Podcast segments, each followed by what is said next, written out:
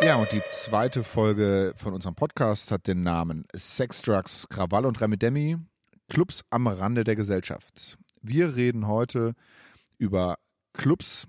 Clubs werden ja häufig noch als Vergnügungsstätten eingestuft.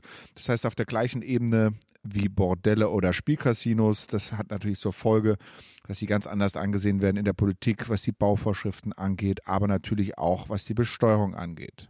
Wir reden darüber, was Clubkultur ist und wie sie eigentlich entstanden ist. Und wir reden über den Unterschied zwischen einer Disco, Diskotheken und einem Club. Und über das Clubsterben oder ob es einfach ein natürlicher Prozess ist. Und wir haben herausgefunden, wieso Clubs die neuen Theater in Zukunft werden und warum wir mit 90 immer noch in Clubs gehen werden.